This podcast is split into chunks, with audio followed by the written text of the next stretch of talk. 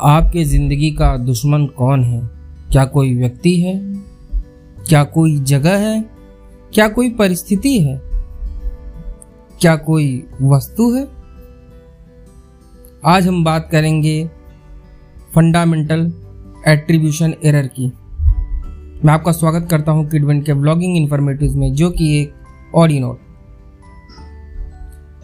Psychologist कहते हैं fundamental attribution error वह होता है जिसमें हम किसी व्यक्ति को किसी चीज़ का क्रेडिट देते हैं। कहने का मकसद हम किसी व्यक्ति की काबिलियत को हम बहुत ही बढ़ा चढ़ा कर देखते हैं, लेकिन किसी अदर फैक्टर की, जो कि सजीव नहीं है, या कोई परिस्थिति हो सकती, कोई वस्तु हो सकती है, उसके किसी काम में इन्वॉल्व होने या उसका क्रेडिट होने को हम बिल्कुल ही निग्लेक्ट कर देते हैं। नहीं समझ पा रहे होंगे, मुझे पता है। मैं आपको एक उदाहरण की दृष्टि से समझाने की कोशिश करता हूँ।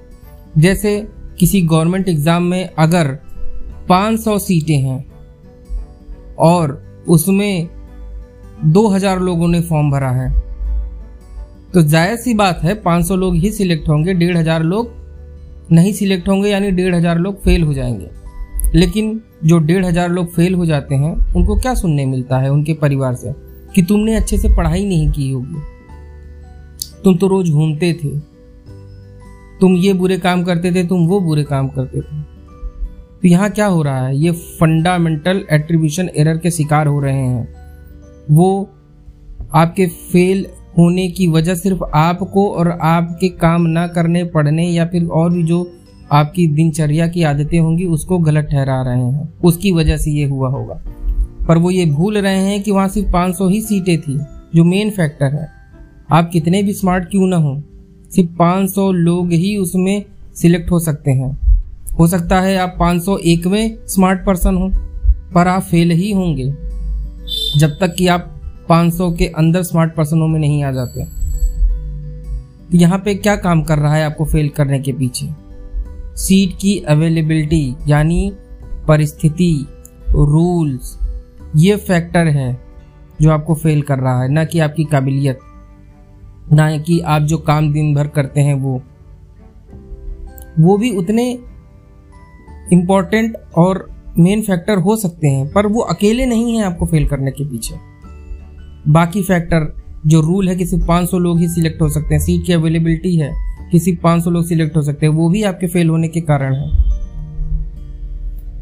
तो यही काम आपकी ज़िंदगी के हर एस्पेक्ट में होता है। आप किसी न किसी इंसान की आदतें या किसी इंसान को विलन साबित कर देते हैं। पर आप ये भूल जाते हैं कि उसके पीछे और भी कई फैक्टर्स काम कर रहे होते हैं, उसके फेल होने के, उसके काम ना होने के। और यही सेम चीज़ सक्सेसफुल होने के केस में भी है। कोई व्यक्ति बहुत हार्ड वर्किंग इसलिए वो सक्सेसफुल हुआ ऐसा नहीं होता है।